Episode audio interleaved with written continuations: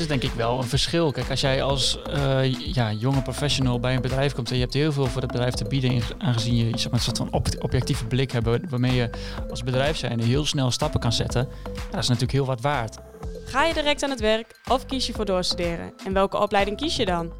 Wat is je droombaan en hoe solliciteer je dan voor als jonkie op de arbeidsmarkt? In onze podcast Hoe werkt dat? leggen we het uit. Ik ben Naomi. En ik ben Michiel. Samen vragen we ons af, hoe werkt dat?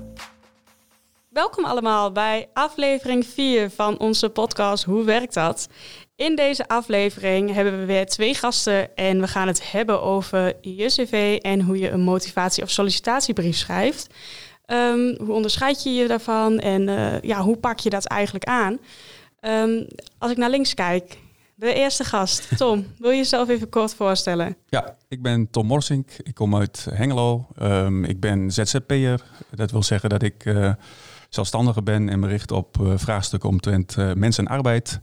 En ik ben docent-onderzoeker bij Windesheim. Leuk, ja. leuk. En tegenover mij zit? Ja, ik ben Morgan, Morgan Hoogstede. Ik kom uit Apeldoorn, 24 jaar oud en ik ben een vast voortrainee. En op dit moment loop ik mijn eerste traineeship bij de Universiteit van Twente als webmaster. Ja, dat is wel even leuk om te benoemen. Wij zijn allemaal, of zijn geweest, Fast Forward Trainee. Ja, absoluut. Klopt, eh, klopt. Tom ietsjes eerder dan wij. Ja, ik in 2005. ja, ja, ja, ja. en wij zitten nu, uh, met Michiel en ik in het tweede jaar en Morgan in het eerste jaar. Dus dat is wel heel leuk om even te benoemen. Ja.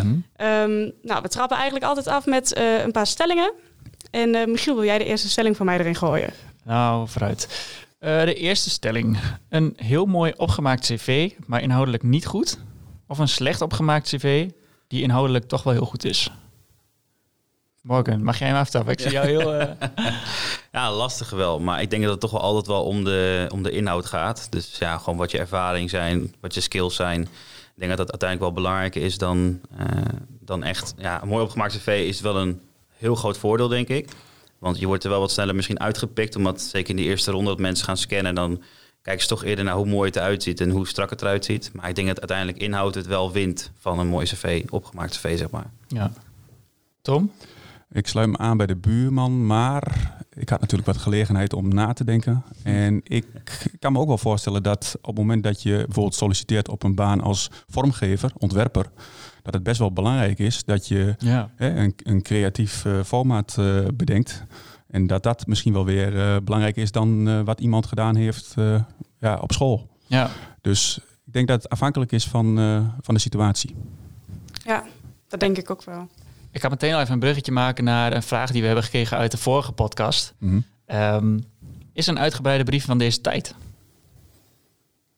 Of een uitgebreide brief van deze tijd is. Ik denk dat het wel belangrijk is dat een uh, motivatie uh, altijd belangrijk is van waarom wil je een functie, hè? waarom ambieer je dat om te doen mm -hmm. en waarom bij, dat, bij de desbetreffende organisatie. Um, je ziet dat veel organisaties toch nog wel graag een brief willen. Uitgebreid, ja, ik hou ook niet van lappend tekst. Nee. Dus uh, ik zou zeggen een A4'tje of zo. Uh, maar er zijn natuurlijk heel veel andere vormen. Misschien gaan we het daar dadelijk nog over hebben om te solliciteren. Ja, zeker. Ja. Ja, ik denk een uitgebreide brief dat het wel... Ja, wat is uitgebreid natuurlijk? Dat is wel een belangrijke vraag. Uh, maar ik denk dat uh, ja, je moet jezelf toch wel een beetje kunnen verkopen. En daar ja. heb je toch wel vaak wel wat tekst voor nodig. Om gewoon even uit te leggen wat je kan en waarom je goed bij een baan past. Dus ik denk dat een, ja, wat ik zeg, uitgebreid is een beetje lastig om in te vullen. Maar ik denk dat een goede motivatiebrief wel belangrijk is. Ja, en dan, uh, ik wil stelling tweede wel ingooien. Wat is erger? Een motivatiebrief met veel spelfouten of een motivatiebrief met veel emoties? Emoticons. en emoties. Oh. en emoties. Nee, met, emoties. met smileys. Oh. hmm. Hmm. Jij mag eerst. Oké. Okay, um, ja, misschien die spelfout is niet, is, is, ziet er niet heel professioneel uit, denk ik. Ja, emoties ook niet. Um, maar ik denk dat spelfout kan je nog zeggen, ik, ben, ik, ik heb dyslexie, bij spreken. En emoties, als het echt over de top is, dan denk je een beetje van ja, hoe oud ben je nou? Misschien zoiets, maar ik weet het niet. Het is geen WhatsApp. Nee, ja, precies. Dus ik weet niet. Het is allebei niet super zakelijk, maar ik zou dat misschien toch eerder kiezen voor de, ja, ik weet niet, met de, voor, de, voor de spelfouten, zeg maar. Ik ben de juiste medewerker voor uw bedrijf, knipoog. ja. Ja, ik, ook, ook hier, ik heb weer gelegenheid gehad om na te denken, heel prettig. Maar als je nou deze twee sollicitaties krijgt op eh, een vacature en verder niks, ja, dan zou ik ze allebei toch uitnodigen. Ja, Ja, en als het hè, van de twee van de honderd zijn, nou, dan kan ik me voorstellen dat je misschien iets kritischer bent. ja. Dus eh, ja, wat, je, je, je vraagt eigenlijk van gewoon maak een keuze. Wat is, eh, wat is vervelende? Eh, dus ik moet misschien ook wel kiezen. Ehm, Ja, ik moet ook kiezen. Ja, het is, ja. ja, ik ehm, denk dan ook wel eh, misschien de spelfouten. Ja, boven de emoticons. Wat zullen jullie kiezen dan? Ja, ik, ik, ik, ik eh, twijfel een beetje. Want het- ja, ik denk veel emoticons. Dan zou ik denk ik ook eerder spelfouten kiezen. Want op zich, emoticons is denk ik niet erg. Maar veel maakt het wel een beetje too much of zo. Het ligt eraan in welke vorm het is. Kwestie. Kijk, stel je zou solliciteren op een eh, eh, social media marketing eh, functie en je maakt een hele mooie social post eh, waarin je jezelf helemaal presenteert. Mhm. Ja, dan, dan ga ik er echt wel raketjes aan toevoegen hoor. dan denk ik, ja, dan liever de emoticons dan die spelfouten. Dus Ja. het, ligt er, het ligt er denk ik ook wel een beetje aan. Maar in een, in een formele brief, wat toch heel erg wenselijk is bij heel veel bedrijven, dan ehm, ja, ligt er ook wel aan welke functie hoor. Straks je solliciteert op een communicatiefunctie of dat je echt iets moet gaan schrijven en er zitten allemaal spelfouten in. Ja, dan weet je eigenlijk al dat het eh, dat je niet wordt. Ja, misschien staat Klopt. wel in de vacatureomschrijving... heeft verstand van emoticons. Maar geen Maakt nooit spel. spelfouten Ja, maken. maakt nooit spel. Oké, door naar nummer drie. Je hebt een sollicitatiegesprek. Heb je dan liever een veel te persoonlijk gesprek of een super oppervlakkig gesprek, Tom? Je hebt net even mogen denken, maar dit keer niet. Nee, ik ontkom er niet Ja, aan. helaas. Ehm, ik ga voor, wel voor persoonlijk en wat diepgang dan oppervlakkigheid. Maar goed, dat is ook een beetje afhankelijk van hoe een gesprek natuurlijk loopt. Ehm, en ik werk nu 15 jaar in dit vakgebied, mensenarbeid. En dan leer je op een gegeven moment natuurlijk ook wel hoe, eh, hoe je een goed gesprek kan voeren. Ehm, dus eh, ja, en doorvragen. Dus eh, een, een oppervlakkig gesprek kan ook wel een diepgaand gesprek worden. Mhm. Morgen? Ja, eens. Ik zou sowieso voor, een, eh, voor meer diepgang gaan.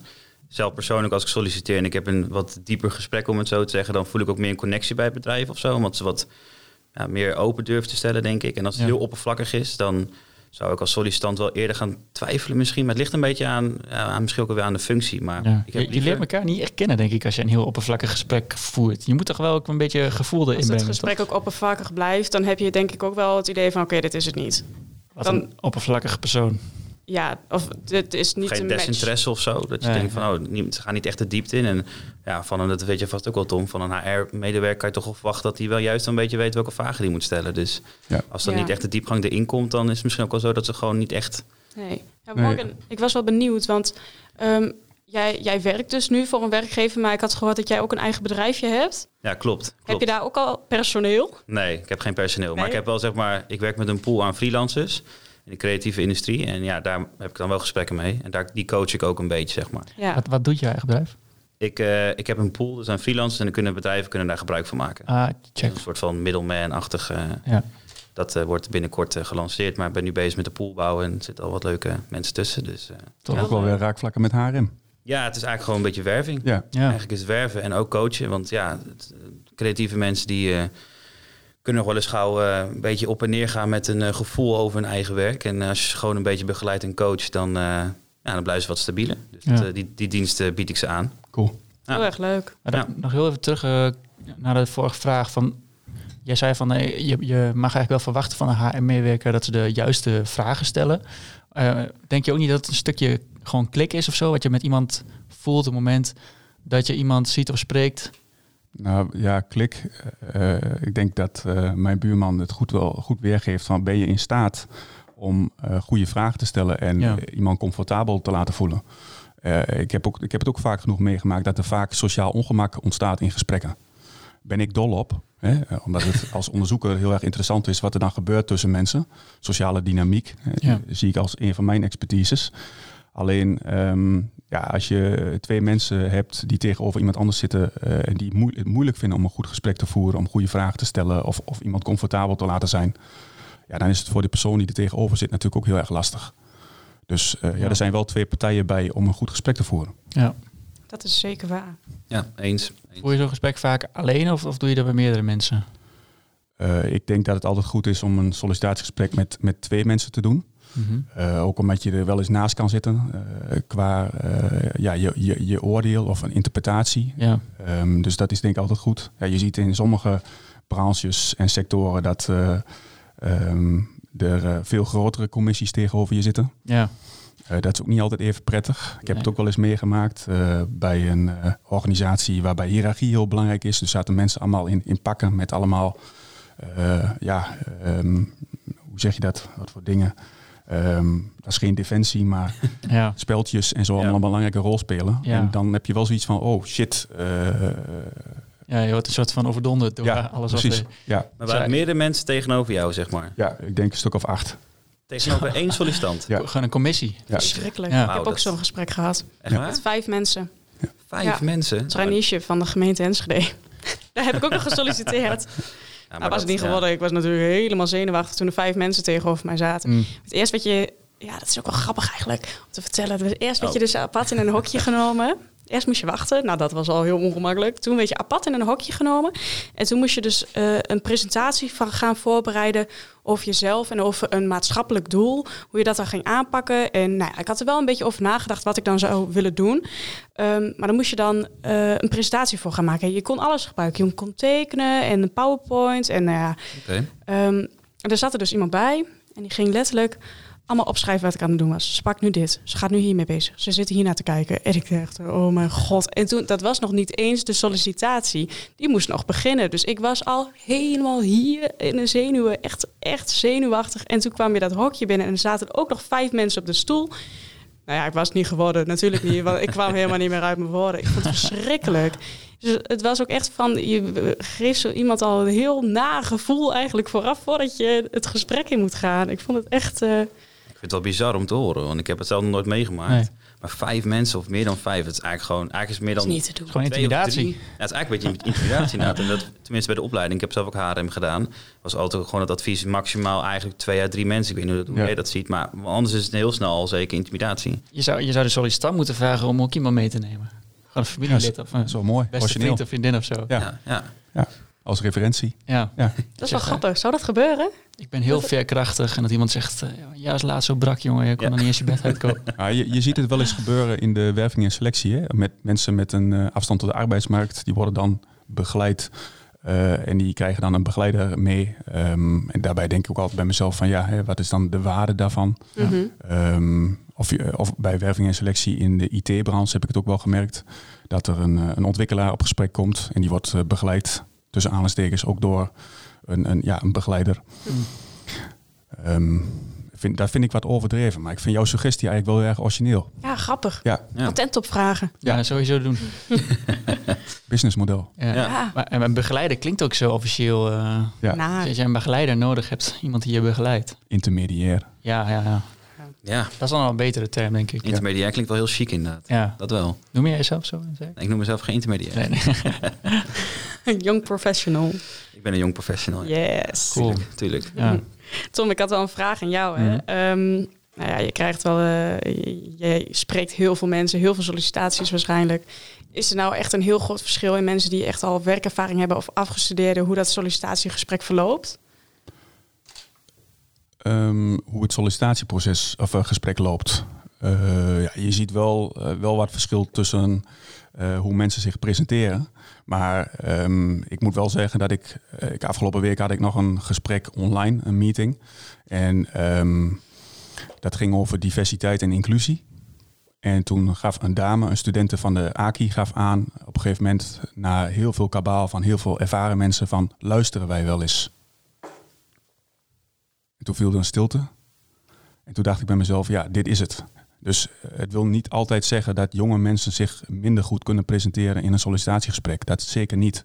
Maar je ziet wel vaker bij ervaren mensen dat ze ergens op kunnen uh, terugvallen. Ja. Dus dat, dat is wel zo. Ja. ja. Maar um, en de wil en de, de hongerigheid van jonge mensen is soms wel uh, duidelijk en komt duidelijk naar voren. Um, soms onrustig en, en een duidelijke ambitie en, en de wereld willen veranderen. Um, en misschien zijn de, over het algemeen de um, visies van de meer ervaren mensen toch wel van uh, wat genuanceerder. Ja. En is dat dan iets positiefs dat, ze dat de afgestudeerden echt al zo'n visie hebben van, oh, ik wil dit graag bereiken en dit doen? Ja, ik, ik denk dat het voor een bedrijf, voor een organisatie altijd eh, belangrijk is dat je een goede mix hebt. En ehm, de, eh, dat je ook invalshoeken van jonge mensen meeneemt en dat dat voor de diversiteit in je organisatie ook heel goed is. Ehm, en dat ook jonge mensen ook echt een stem krijgen in organisaties. Ja, Maar het is leuk hè, dat je iemand aanneemt, eh, om, om maar even in termen van diversiteit en inclusie te blijven. Maar doe er dan ook echt wat mee. Wees dan ook echt inclusief. Dat is dan denk ik de voornaamste taak. ja. Ja. En dat hebben jullie binnen het bedrijf wel goed op orde. Laten we zeggen, de net afgestudeerden mogen ook echt wel een zegje zeggen. Of Ja, bij mijn laatste werkgever Trim was een eh, talentenprogramma. Daar had je PIT, Professionals in Training. En dat was eigenlijk een heel mooi programma waarin eh, jonge mensen de gelegenheid kregen om meer te doen eh, in het primaire proces. Ze werden ook beschouwd als medewerker. En misschien kent mijn buurman Trim en Pit ook wel in de creatieve business. Nee, dat zeg maar niet zoveel Oké. Trim ken, ken ik wel. Maar ehm, ja, dat is eigenlijk een heel mooi programma. En dat bestaat al heel lang. En daarbij eh, krijgen jonge mensen eigenlijk eh, misschien net zoveel kansen als eh, eh, normale mensen. Ja, Ja, Normale mensen. tussen mensen met werkervaring. Ja. Oeh. Ja, oh, oh. Nee, heel spannend. Nee, maar eh, ja, dat is eh, mooi om te horen in ieder geval. Ik denk Ja. dat het eh, ja, bij heel veel bedrijven ook niet zo kan zijn. Mhm. Dus dat, eh, dat is dan altijd wel een beetje jammer. Maar dat is altijd even aftasten hoe dat gaat. Ja, dit heeft niet zoveel met solliciteren te maken, maar ik moet nu ook even denken aan de salarisindeling. Daar heb ik laatst ook een discussie over gehad met een jong iemand. Ehm, dat dat eh, het niet altijd zo moet zijn natuurlijk dat mensen met meer werkervaring automatisch ook meer verdienen. Daar ging de discussie over. En eh, meestal bij jonge mensen is het zo van, goh, begin maar eens onderaan de ladder. Letterlijk, Ja. salarisladder. En dat zorgt een beetje voor frustratie bij eh, de jonge persoon die ik sprak. Ja, dat snap ik wel. Ja. Je moet krijgen wat je waard bent. En als je meer waard bent dan iemand die tien jaar werkervaring heeft, Ja. dan vind ik ook dat je meer moet krijgen. Ja, Eens, eens. Nou, Morgan, eh, volgens mij moeten we even bij Fast Forward aankloppen dat we meer moeten verdienen. Ik eh, durf niks te zeggen. Nee, nee. Het is, het is denk ik wel een verschil. Kijk, als jij als eh, ja, jonge professional bij een bedrijf komt en je hebt heel veel voor het bedrijf te bieden, aangezien je zeg maar, een soort van op- objectieve blik hebt, wa- waarmee je als bedrijf zijnde heel snel stappen kan zetten, ja, dat is natuurlijk heel wat waard. Mhm. En eh, als je iemand hebt, eh, zoals Tom dat al aangeeft, van ja, eh, iemand die al meer ervaring heeft en ja, in die zin ook al eh, wat meer een soort van eh genuanceerdere mening heeft, ja, is dat dan evenveel waard voor je bedrijf? Ik wil Ja. niet zeggen dat het in ieder, ieder geval zo is hoor, maar ehm, ik denk dat daar best wel ruimte voor discussie mag zijn. Ja, ja en ook van door wie wordt het ook gezien, hè? Ja, Want het zijn vaak de meerdere boven ons hè, die iets moeten vinden. Eh, en eh, die jonge mensen eh, die hebben misschien zoiets van, goh, eh, we willen jouw plek. Of, eh, en daar komt er weer angst, angst en vertrouwen bij kijken. ja, Dus eh, ja, je moet je als jongeling vaak ook eerst eh, laten zien. En, Ja. en voordat je eh, misschien ook erkend wordt als autoriteit, zoals we dat noemen. Dat is ook wel weer lekker, toch? Jezelf een beetje pushen, jezelf gewoon een beetje laten zien. ja. Ja, Wordt ook wel weer dat ik denk, ja, het heeft ook wel weer wat. Als je alles zo in het schoot geworpen krijgt. Ja, precies. Gewoon dat mensen zeggen, nou, van laat jezelf maar zien. Maar dat vind ik ook wel zo, als dat dan gebeurt, dan moet die erkenning ook wel komen. Ja. Maar ik vind wel Ja. op zich, ja, iedereen komt op een gegeven moment wel in zo'n situatie, denk ik. Je moet wel ballen hebben om dat te doen hoor. Niet iedereen durft dat natuurlijk. Nee, maar ik denk dat je er wel op een gegeven moment, als je moet, ja, dan heb je niet, ja, als je moet, dat klinkt ook weer zo stom, maar als je, ja, Ja. ik weet niet. Ik denk dat het wel gewoon ook voor jezelf een goede ontwikkeling is om het gewoon ja, te proberen in ieder geval. Daar je er maar beter van. En ehm, als Ja. je naar jezelf kijkt, Morgan, stel je zou nu echt, eh, of bij het bedrijf waar je nu werkt, of een leuke vacature zien, hoe onderscheid jij je dan eh, met, van andere sollicitanten? Wat zou jij daar Ja, ik had erover nagedacht. Ik denk, ehm, ja, ik denk dat ik wel een stukje overtuiging meebreng vanuit mezelf. Ehm, en ik denk dat ik wel een goed zelfbeeld heb met wat ik wel en wat ik niet kan. En ik denk dat ik dat ook wel goed kan verwoorden in een brief. Als ik het over algemeen mijn brieven zie, dan denk ik altijd, ja, ik denk dat daar wel mijn onderscheidende factor in zit. Ja, en een stukje overtuiging. Ik heb wel eens, ik heb wel eens in de sollicitatie gezegd van, ik ben gewoon de juiste persoon, punt. Je hoeft niet meer verder te kijken. En ja, toen dacht ik, gewoon, ja, ik probeer het gewoon. Ja. Omschrijf jezelf in één woord, aangenomen. Dat is ook wel een mooi. Die gek vond ik echt bij. Nee. nee, maar gewoon ja, die overtuiging, dat is denk ik wel iets wat mij wel eh, onderscheidt. Ja, Zo moet en zeggen. Mhm. hou je dan bij, je, bij die brief dan nog een, een, een, een, een format of een stramien aan? Of is het gewoon go with the flow, ik schrijf nu wat op en... eh, Nou, Ja, meestal een beetje de hero journey. Ik weet niet of je dat kent. Ja, Eh, dat is een beetje ja. gewoon begin, midden, eind. Je begint met de introductie. Dit ben ik, dit doe ik, dit heb ik gedaan. En dan vertel je wat over jezelf, waar je goed in bent. eh, Waar je bijvoorbeeld de- vacature voorbij hebt zien komen. Dat zeg ik ook altijd, willen bedrijven volgens mij graag weten. Want voor hun eh, eigen data is dat wel handig van... hé, hey, oké, als ze heel vaak te weten komen dat op een bepaalde plek die vacature voorbij eh, is, is gekomen, zeg maar. Ja, dat willen ze van me altijd wel graag weten. Dat, doe ik ook, dat benoem ik ook altijd in de intro. Dan een stukje over mezelf. Dan waarom ik geïnteresseerd ben. En ook altijd gewoon een beetje waarom ik bij de functie pas. En dat Ja. heb ik wel eens bij andere mensen wel eens gehad. Dat als bijvoorbeeld bij vrienden moest gaan kijken soms. Die zeiden soms niet waarom ze de, de, erbij pasten. En dan denk ik, ja, dat je geïnteresseerd bent, dat is op zich best logisch. Want je stuurt een, vak, je stuurt een sollicitatie. Ja, ja. Dus de interesse is er natuurlijk wel. Maar eh, nee, een stukje gewoon laten zien wat je kan en waarom jij goed bent in iets of zo. Of waarom jij past bij de functie. Dat is ook een stukje. En dan sluit ik hem vaak af. En dan is het gewoon een beetje opbouw op- of intro, opbouw, afsluiten en dan gewoon eh, versturen. Dus dat is een beetje mijn format, om het zo te zeggen. Ja. La- Laat je ook wel eens zien wat je niet kan? Sorry? Laat je ook wel eens zien wat je niet kan? Nou, meestal komt dat zeg maar te sprake in een, als ik in een gesprek heb. En als ze vragen dat bijvoorbeeld, dan probeer ik altijd te zeggen van ja, nou, ik ben bijvoorbeeld minder goed in. eh, soms in het eh, eh, dat, ik, dat ik te snel verantwoordelijkheid wil nemen. Of dat ik te snel eh, mensen wil helpen en niet op zeg, mijn eigen taken denk. Dat soort dingen zeg maar. Maar dat komt meestal te sprake in een gesprek. Want dat is inderdaad minder sexy om het in een brief al te doen, denk ik. En in een gesprek is het wel eerlijk om het te doen, denk ik. Ja. Niet. Tom, maar hoe, ehm, sta jij tegenover zeg maar, mensen die hun eigen kwaaltjes in een cv-brief verwoorden, zeg maar? Ik denk dat het op zich goed is, want ja, eh, tijdens een gesprek ehm, zul je daar toch wel op doorheen prikken ook, denk ik. Dus ehm, op zich is dat goed. Eh, ik heb zelf de laatste tijd ook veel gesolliciteerd. eh, op verschillende plekken, raad van toezicht plekken. En ik kreeg afgelopen week nog een afwijzing terug. Heel erg leuk, zonder eh, reden. Dus eh, Ah, ja. Ja, ja. Altijd fijn. Ja. dat is ook altijd, eh, altijd eh, prettig. En van nota binnen een, eh, een collega beroepsoefenaar, hè, dus van een HR-professional. ja. Dus dan krijg je terug van eh, eh, bedankt voor je sollicitatie. Eh, u wordt niet uitgenodigd voor een gesprek. Groeten. Oh ja, heel, heel, heel fijn. Ja. ja, Lekker ja. veel informatie. Ja, Eh, nou dat vind ik altijd wel triest. En eh, eh, ik word er nog net niet somber van. Maar ik denk, goh, er is nog wel werk te doen. Hè, als Ja. je het hebt over hoe we het leven een klein beetje beter kunnen maken. Jij had mij juist nodig. Precies, Ja. juist. Ja. Mhm. Ja, En ik vond ook wel, eh, weet je, eh, wat je even zegt van, goh, ehm, de vraag was van eh, kwetsbaarheid, laat je dat ook zien in een brief? Ik denk dat het, eh, het is een manier van presenteren. Ehm, ook kwetsbaarheid kan wel eh, een belangrijke rol spelen, ook bij een functie die je dan wel of niet eh, creëert. Kijk, ik denk dat als, je, als er autoriteit wordt gevraagd, deskundigheid wordt gevraagd, dat kwetsbaarheid niet altijd op dat moment gewenst is. Wel goed om dat in een gesprek aan te geven. ja. Maar eh, ja, je kunt jezelf daar ook tekort mee doen. Ja. En eh, dat je dan op voorhand al niet wordt uitgenodigd. Is Dus- dat zo? Ja, dat denk ik wel. Ja, ik denk wel dat op die manier eh, eh, mensen denken van... goh, eh, er zijn eh, drie, vier andere mensen die misschien eh, wat zekerder van hun zaak zijn. Dus het is ook weer afhankelijk denk ik van positie.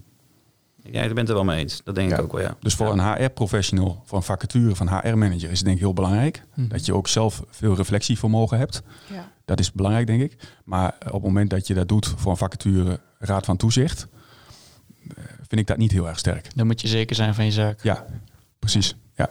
En hoe heb jij op die sollicitaties die je pas hebt gehad, hoe heb je daarop gereageerd met een brief? Of, eh, Eh goeie vraag. Ehm eh, veelal gaat nog wel traditioneel via een brief en een cv. Ehm, ik merk wel dat ehm, ik heb een groot netwerk. Ik ben ook een netwerker. Ehm, ja, ik, ik denk dat ehm, de, de leuke dingen waar ik tegen, tegenaan loop, dat zijn wel de, de, de toevallige ontmoetingen. En wij zitten hier nu met z'n vieren. We kennen elkaar eigenlijk niet of nauwelijks. Eh, ja, misschien straks groeit er wel weer iets en eh, komt er wel weer iets op. En wij ontmoeten elkaar straks misschien wel weer. Ja, En dat, ja. zo ontstaan er vaak dingen. En daar geloof ik meer in. Zo kom ik ook tegenwoordig aan werk als ZZP'er. eh dan via de formele kanalen. Ja. Dus ik doe het wel. Hè. Als ik echt iets interessants zie, dan denk ik mezelf, goh, daar ga ik op reageren. En dan ga ik een brief eh, schrijven. En ik kijk goed naar eh, de cultuurwaarde van de organisatie. En daar pas ik mijn brief op aan. Ehm, maar ik vind het ook wel een beetje poppenkast. Dat kan ik na 15 jaar HR wel zeggen. ja. En, ehm, En waarom is het een poppenkast? ja, waarom is het een poppenkast? Omdat het een manier van presenteren is waarbij je misschien altijd wel je iets beter voordoet dan dat je daadwerkelijk ook bent. Ehm, en een tijd geleden zei ook iemand tegen mij van, goh, die het cv van jou, dat is zo anders dan eh, wie jij eigenlijk echt bent. Ik zeg, ja, ik zeg, dat zijn letters, letters op papier. Hè? ik zeg, en nu maak je mij echt mee. Dus ehm, ja, dat, dat, is, ja dat, dat is denk ik het grootste verschil. En ehm, het is ook niet echt bewezen wat, eh, wat, wat de grote waarde is van eh, semi-gestructureerde interviews. Ja. Met sollicitatiegesprekken. Dus ik was er zelf ook niet altijd zo'n fan van. Dus we deden het om een indruk te krijgen van iemand. Maar kun je een echt goede indruk krijgen tijdens een sollicitatiegesprek? Ik weet het niet. Ja, ze zegt toch wel eens dat je binnen de eerste 10 seconden al kan weten of iemand wil aannemen, ja of nee. Het heeft gewoon ook heel veel te maken met houding. Ja. Met hoe je binnenkomt, een beetje, ja, een beetje het vertrouwen erin. Dat je denkt, iemand staat daar en die denkt, nou, die, dit, dit ga ik gewoon even doen. Of gewoon, Ja. ik weet dat ik hier goed zit of zoiets. Mhm. Dit past binnen het bedrijf. Ik was binnen het bedrijf. Hè. Ik heb ook wel eens, ik denk dat iedereen wel eens meegemaakt heeft. Dan kom je in een bedrijf binnen dat je denkt, nou, dit is echt helemaal niks voor mij. Oh, wacht eens even. Ja, dan voel je dat ook aan. En dat voelt Ja. waarschijnlijk de ander ook wel aan. Mhm. En volgens mij heeft het ook daarmee een beetje mee te maken. Inderdaad, wat je zegt, eh, vaak is een sollicitatiegesprek een uurtje. Ja. Kan je echt een beeld krijgen. Nou ja, een goed, redelijk beeld denk ik wel, maar een volledig beeld sowieso niet. Nee. Nee. Nee. Nee, we hebben het de vorige aflevering hebben we het erover gehad. Van, eh, er zaten hier ook toevallig twee werkgevers en die ehm, zeiden van we laten ze ook vaak een meeloopdag doen. Oh ja. Even kijken Ja. van eh, hoe is die klik met de andere collega's, hoe pakken ze opdrachten op om zo een beetje te toetsen of het dan wel of niet wat is. kost wel veel tijd. Als je dat bij heel veel sollicitanten wil gaan doen, Ja. Dan moet je Ja. wel heel veel indelen en mensen laten meelopen. En eh, ja, dat, dat moet mijn bedrijf wel willen. Ja, als je het Ja. kunt integreren in je eh, dagelijks werk, dagelijks proces, eh, dan eh, is het natuurlijk wel waardevol, denk ik ook. Ja, En misschien kun je het een dag deel doen. Ja. Eh, maar ik ben er ook wel fan van, van meeloopdagen. Assessments eh, zou je ook Oh ja. goed kunnen inzetten. Ja. ja. Zeker. Maar ja, Tom, jij geeft aan dat eh, zeg maar, de, de sollicitatieprocedure tegenwoordig is eigenlijk bijna een soort van poppenkast geworden. Nou, dat, ja, dan, dan spreek je heel generiek, algemeen. Dat wil ik niet zeggen. Nee? Maar ik heb het zelf wel eens ervaren als poppenkasten. Ah, zo. Ik heb het zelf ook wel eens als poppenkast ingelicht hoor. Mag je best weten. Een, Mhm. een oud stagiair van mij, eh, als die meer luistert, Stuart Jansen, werkt nu bij Kennispunt en bij Twenteboard. Misschien weet je het nog. Hij kwam bij eh, Trim op gesprek en eh, hij moest van mij een dier tekenen of een plant tekenen op het bord. Ja. En hij moest daar wat, eh, zijn favoriete dier. En hij was thuisgekomen bij zijn ouders en hij zegt van, nou, wat me nou is overkomen, ik moest een dier tekenen of een plant tekenen bij Trim. En eh, nou, ik ben benieuwd of ik het wel ben geworden, want ik wil zo graag naar Trim. Ja. En eh, weet je, natuurlijk, er zit bij mij een klein beetje wel een idee achter van goh, hoe redt iemand zich in onvoorspelbare situaties. Maar eh, ja, ik, ik vind het vooral belangrijk om eventjes uit te wisselen van goh, wie ben je, waar Ja. kom je vandaan. Maar er wordt, vind ik, ook wel te veel soms een belang gehecht aan sollicitatiegesprekken. Ja, precies. Want mijn, mijn, mijn tweede vraag zou eigenlijk zijn van nou, hoe voorkom je dan dat je het gevoel krijgt dat het een soort van poppenkast is? Ja, Want uiteindelijk, je zegt ook zelf, eh, het heeft wel een soort van nut waarom je het vraagt. ja.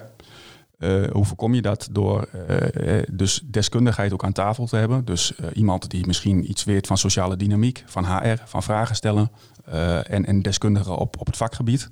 Eh, dat kan een technicus zijn, dat kan een, iemand in de creatieve industrie zijn.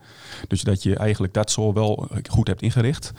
Ehm, want het is ook wel een manier waarop je je als organisatie presenteert. Hè, dus dus eh, ik, ik kon dit in dit geval maken met de situatie met Stuart.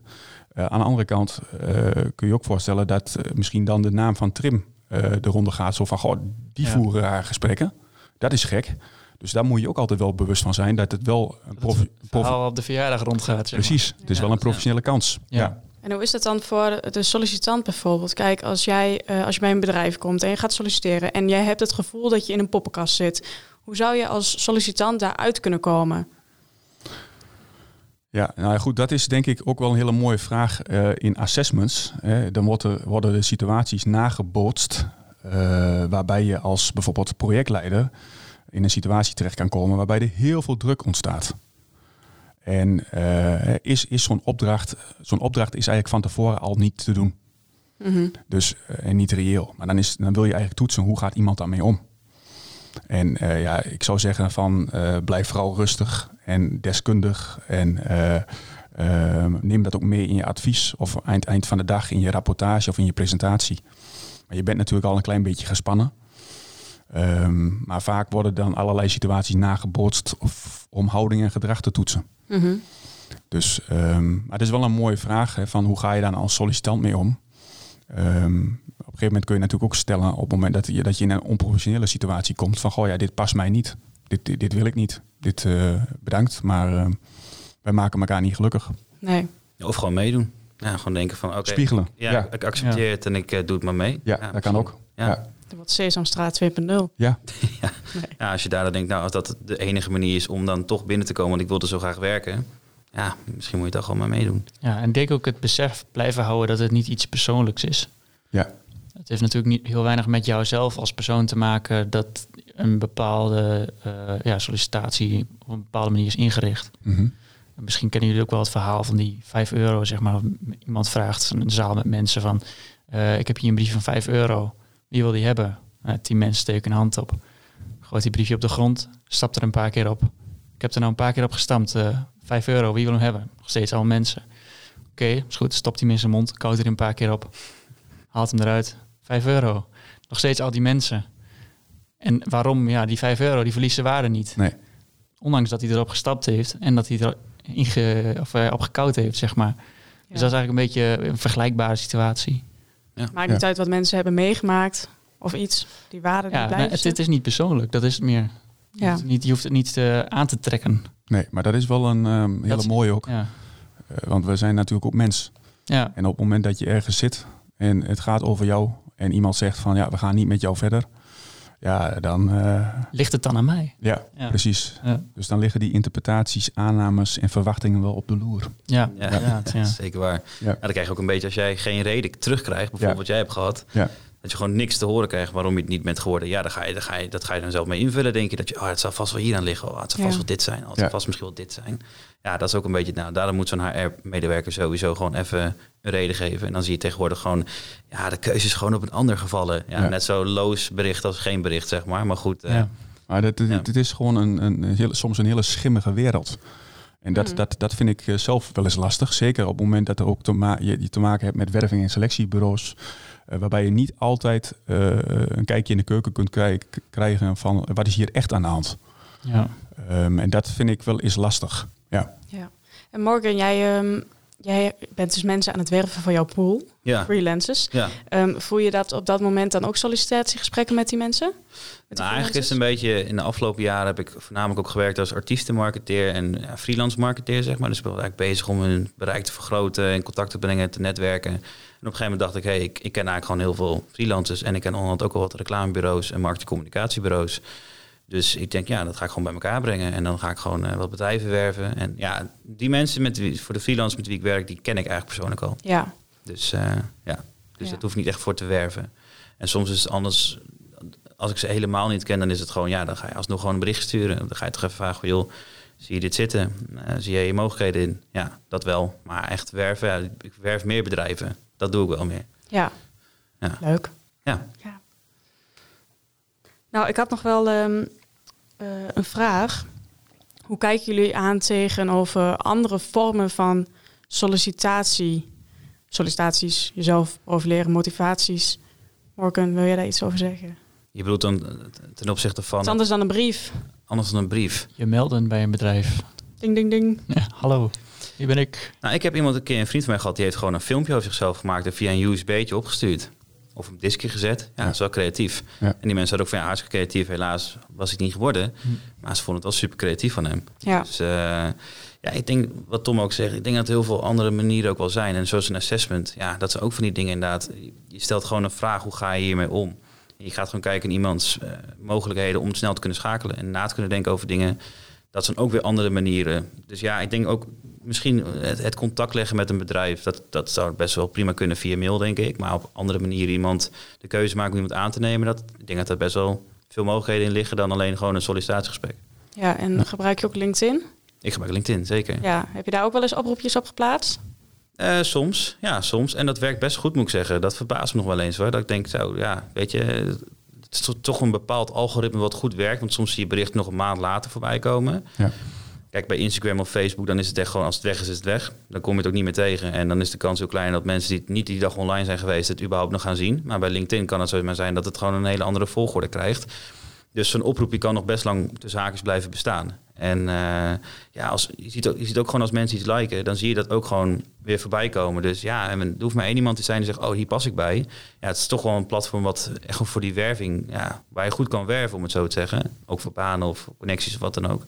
Dus nee, ja, LinkedIn is echt, uh, ik zeg tegen iedereen van, het is echt een must. Nog niet zo lang geleden heeft uh, Wout Drosten, een oud uh, of een voetballer van Go Ahead Eagles, ja? die heeft een oproep gedaan op LinkedIn. misschien bekend bij jullie. En die, um, die had zoiets van, mijn contract loopt af. En ik kies voor de ongebruikelijke weg om niet via een zakenwaarnemer uh, zeg maar, uh, onderdak oh, te krijgen. Ja, ja. Maar ik ga ook via LinkedIn uh, ga ik een oproep doen van goh, mijn contract loopt af. Ik ben beschikbaar op de transfermarkt van voetballers.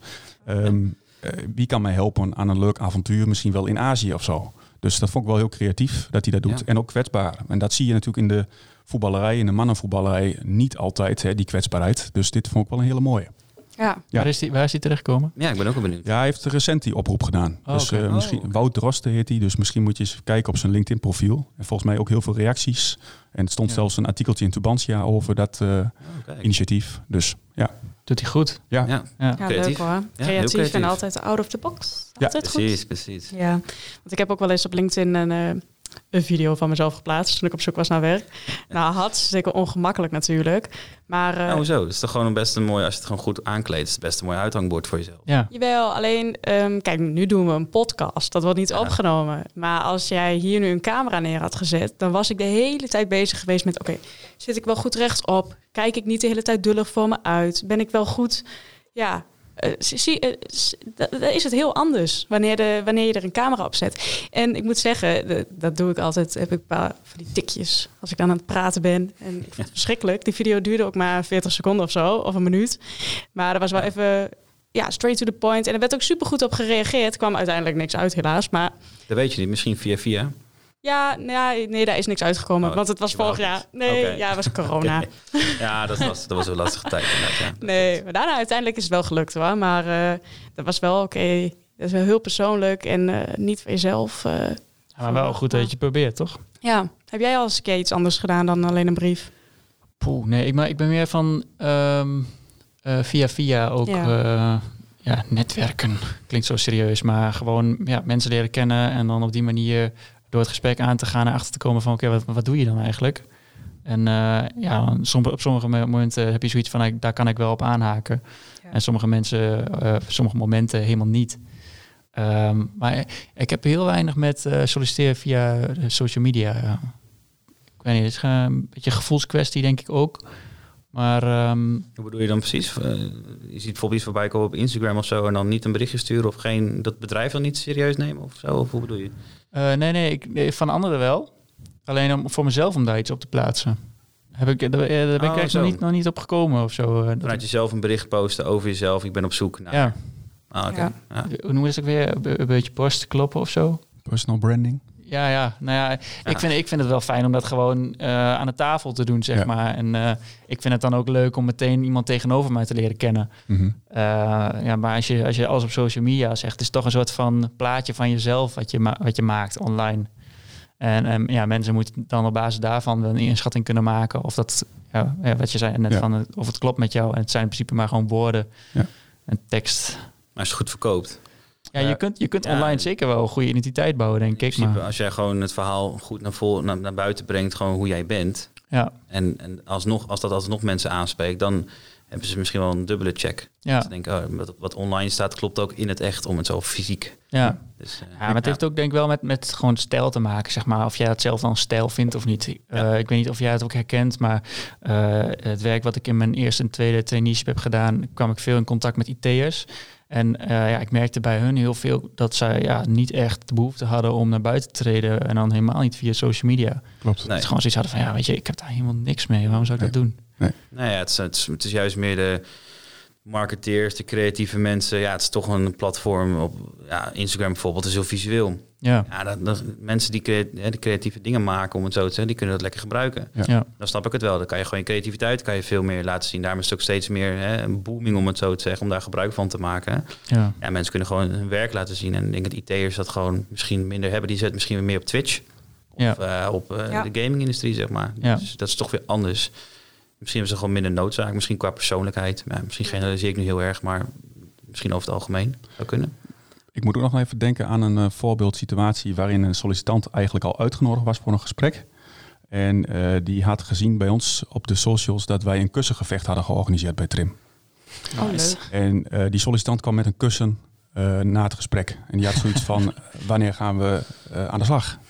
Dus dat vond ik ook wel een hele originele. Dus dat het niet altijd... Um, ja, dat, dat je daar ook de, de creativiteit in kan zoeken. In dat soort dingen. Ja, inspelen op de gebeurtenissen. Precies, op, de actualiteit van het bedrijf. Ja. ja. Dat is wel tof, ja. ja. Ja. Om even terug te gaan naar het sollicitatieproces. Um, Tom, wat vind jij nou echt een no-go tijdens uh, een sollicitatiegesprek? Wat kan echt niet als de sollicitant uh, binnenloopt? Uh, wat kan echt niet? Um, ja, ja, wat kan echt niet?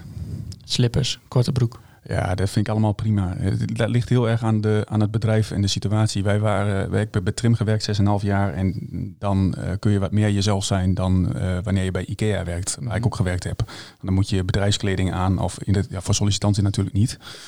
Um, maar ja, je moet je wel goed realiseren bij wat voor een bedrijf je gaat werken. En als je bij een traditioneel MKB-bedrijf werkt, ja, dan zul je misschien wat formeler gekleed moeten gaan aan een bedrijf dan wanneer je naar een IT-bedrijf gaat als uh, trim.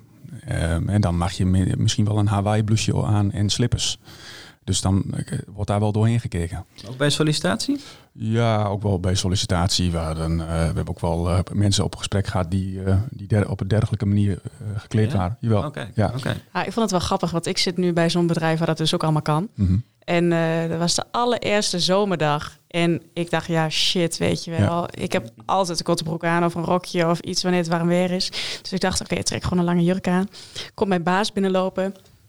Uh, al die slippers aan, korte zwembroek, hip blouseje. en ik dacht echt van, oh, oké, okay, chill. Ja. ik hoef er niet zo, uh, ja, zo degelijk bij te lopen wanneer ik dan lekker op kantoor zit. Dus ik dacht, ja, ik zit hier helemaal op mijn plek. Lekker in de, al die slippers. Ja. Ja, het is vooral verplaats je in de doelgroep, denk ik. Dat is de, de tip. En dan, dan uh, het is natuurlijk heel gek als je met slippers bij IKEA uh, gaat, gaat solliciteren. Of uh, zeg maar in een pak bij in dit geval trim. Ja, dat is wel, dat is not done, zeg maar. En ik zit hier nu in mijn Adidas trainingsjackje.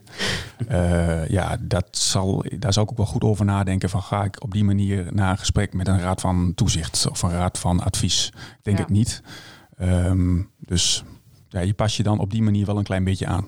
Ja. Ja, en not done, uh, ja, ik ben niet snel onder de indruk of, of niet negatief over dat soort situaties. Uh, er kan van alles gebeuren. Ongelukkig, pech. Um, ja. Ik heb, um, wat ik wel mooi vind is ook in brieven, uh, even terug naar brieven van sollicitatiebrieven, motivaties van... Uh, uh, van die clichés, hè? what you see is what you get. En uh, dat soort cretologie. Ja, dat denk ik met mezelf van, uh, laat dat maar achterwege. Maar ja, als dat eh, de manier is om jezelf te presenteren en iemand anders weet niet zo goed beter, ja, Mm -hmm. ja nou, iemand kan ook leren. ja is ook Ja. zo. Ja. Een, een hele andere vraag die ook uit de vorige podcast eh, eh, werd gesteld. Wat is de brief die de meeste indruk heeft op gemaakt op je? Sorry, ik zal hem nog een keer zeggen. Ja. Wat is de brief die de meeste indruk op je heeft gemaakt? Ja, dat is denk ik een brief geweest. eh, toen was ik net HR-adviseur bij Universiteit Twente van iemand. Eh, en die brief heb ik zelf ook nog wel langere tijd als voorbeeld gebruikt voor mezelf. Die vond ik zo goed in elkaar zitten als je het hebt over motivatie, maar ook eh, persoonlijke eigenschappen van iemand waar dat heel goed terugkwam. Eh, bestaande uit eh, drie, vier alinea's, eh, kort en krachtig zou ik haast bijna zeggen. Ehm, dat vond ik eigenlijk een hele mooie brief eh, en relatief simpel. Dus ehm, ja, goed, eh, ik moet zeggen, ik dacht dat ik dus zelf ook wel redelijk ervaren was op dit vlak. Maar eh, ik gaf jullie al eerder aan, ik solliciteer nu ook. En dan leer, krijg je ook wel dingen van andere instanties terug. Zo van, goh, dat vonden we niet zo. En eh, dat is beter. Ik denk, ja, daar hebben jullie ook gelijk in. Dus zelfs iemand met 15 jaar werkervaring die veel met werving en selectie te maken heeft, leert ook nog elke dag. Ja, Dus ehm, ja, Ja. dat is wel mooi. ja. Dat is wel grappig. Morgen, ik heb nog een leuke vraag voor jou. Nou, stel maar. Ehm, stel, eh, je hebt gesolliciteerd en je wordt aangenomen. Maar je hebt eigenlijk een beetje het gevoel van... ik moet deze baan aannemen om het aannemen. Ehm, zou je dan ook nog nee durven zeggen op zo'n op zo'n mogelijkheid? Als je eigenlijk al zoiets hebt van, "Mm, misschien is het toch niet, maar ik voel wel de druk dat ik een baan nu moet hebben. Nou, het ligt heel erg aan denk ik welke situatie je zit. Ehm, als je een soort luxe positie hebt, zou ik zo zeggen, dan zou ik hem toch afslaan, denk ik. Ja, uiteindelijk is het ook voor lange termijn beter voor werkgever en werknemer dan, denk ik. Als de klik er niet is en als je hem echt niet voelt. En ja, stel je zegt toch, stel je zegt ja, ik ga het toch doen. En na twee maanden besef je, ja, dit is het echt helemaal niet. Ja, dat kost heel veel gesprekken misschien wel. Dan moet zelfs nog weer op zoek naar een vervanger. En misschien als je dan in het proces snel nog nee zegt, toch nog nee, ik heb toch nog over nagedacht, ga het toch niet doen, het spijt me. Ja, dan heeft zo'n, ik denk dat duidelijkheid daar voor een werkgever wel belangrijk is. Want dan kunnen ze nog snel schakelen, kunnen ze nog even kijken in een andere potje wat ze nog hebben, zeg maar, met andere kandidaten.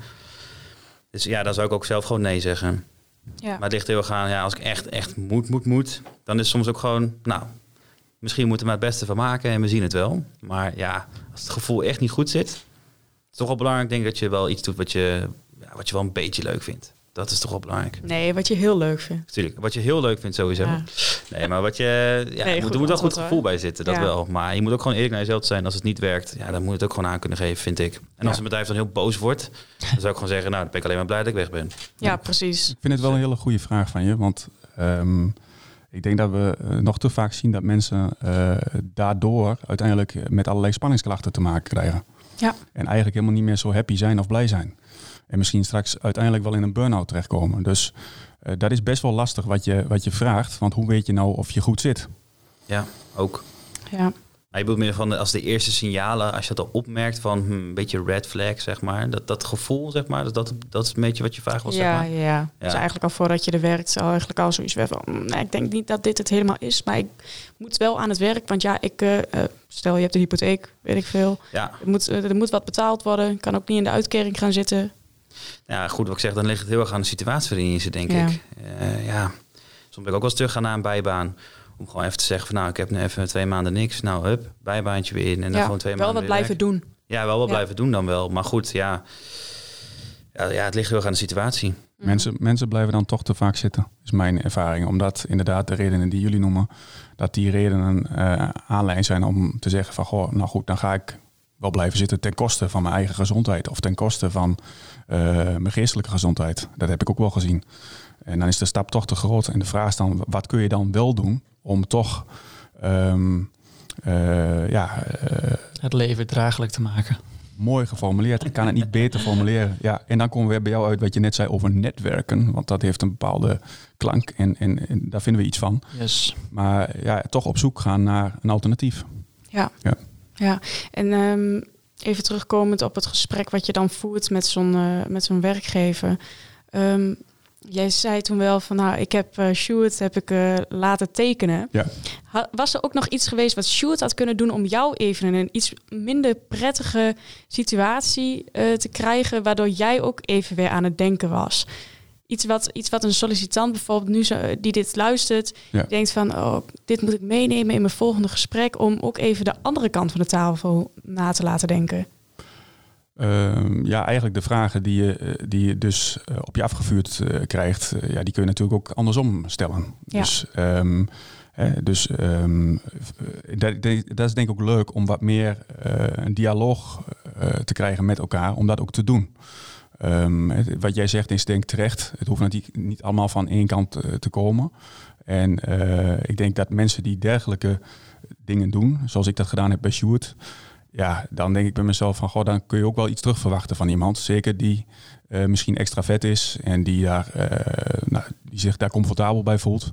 Eh, en ja, wat zijn dan voorbeeldvragen van, eh, ehm, eh, ja, wat, wat vindt eh, je partner van jou, hoe kijkt die naar jou? Of, eh, en dat is ook helemaal geen probleem. Eh, dat, dat geeft iets aan, van iets ad rems aan.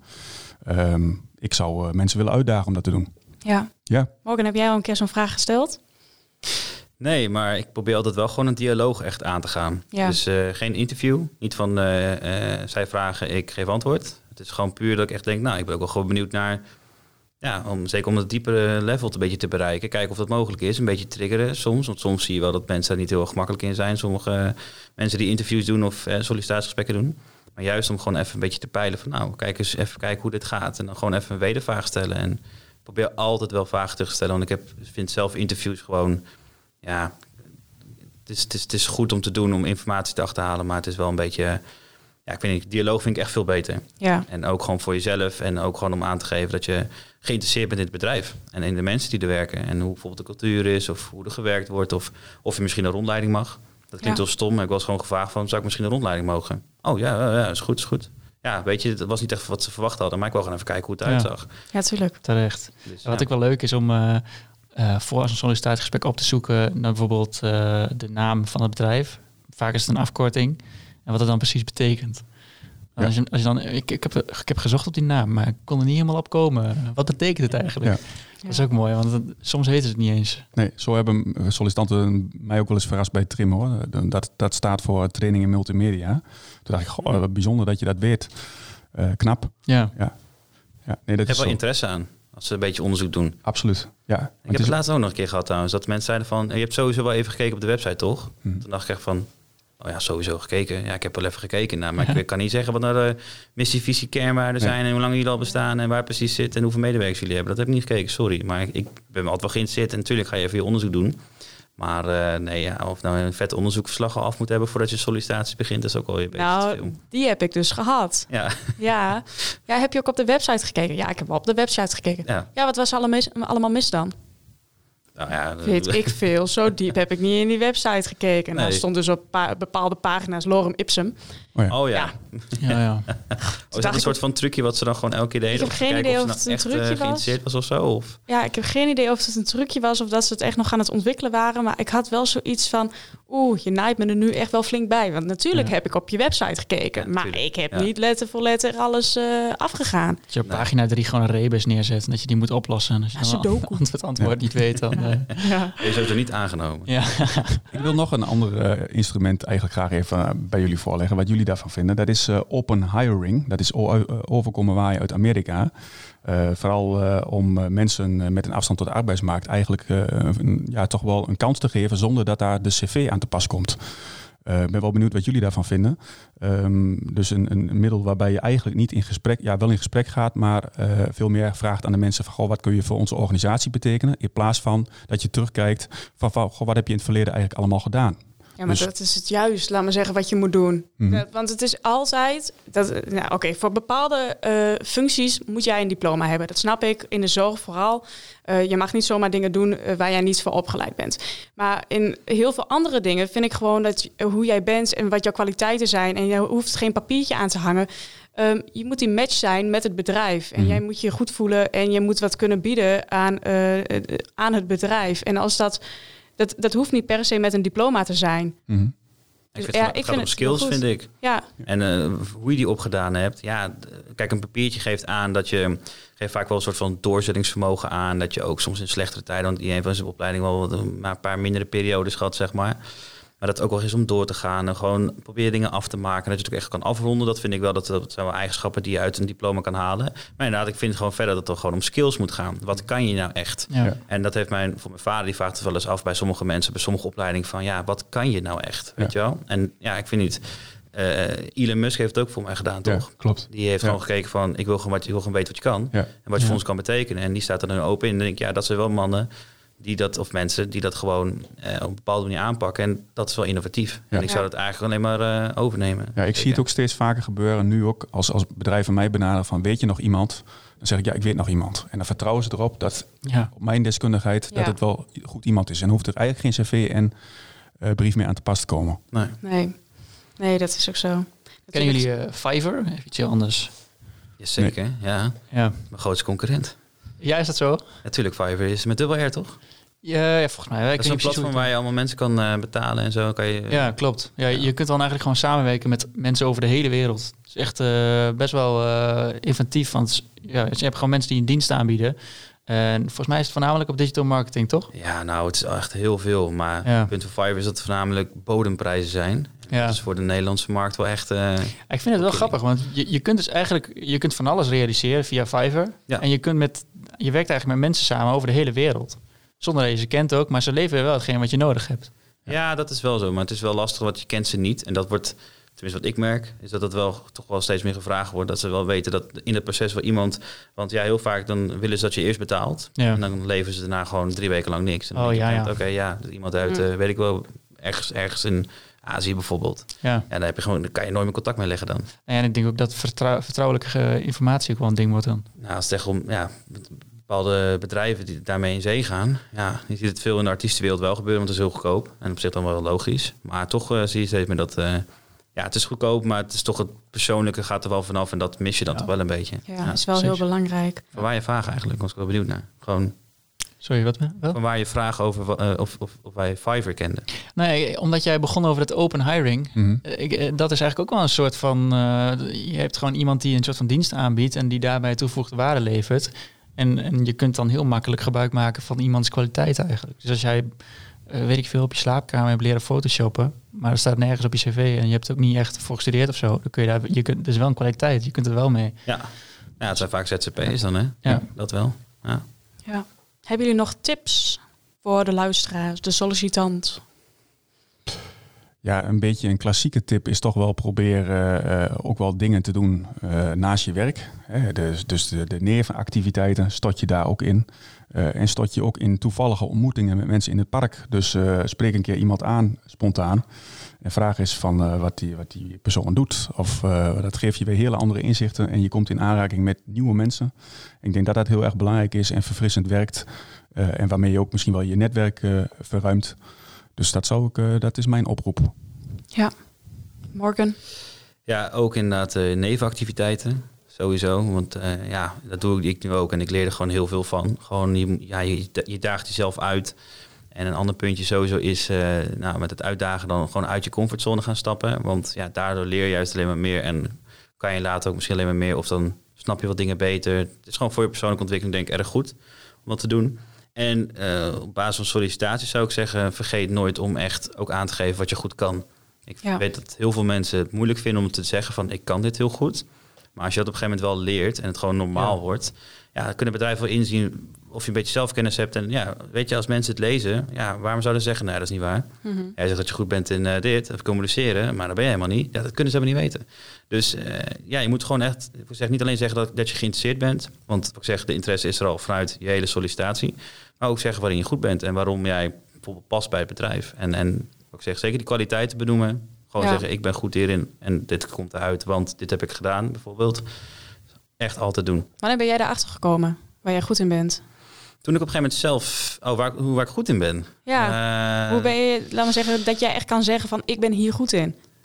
Eh, nou, ik heb op een gegeven moment een eh, hockeyteam gecoacht.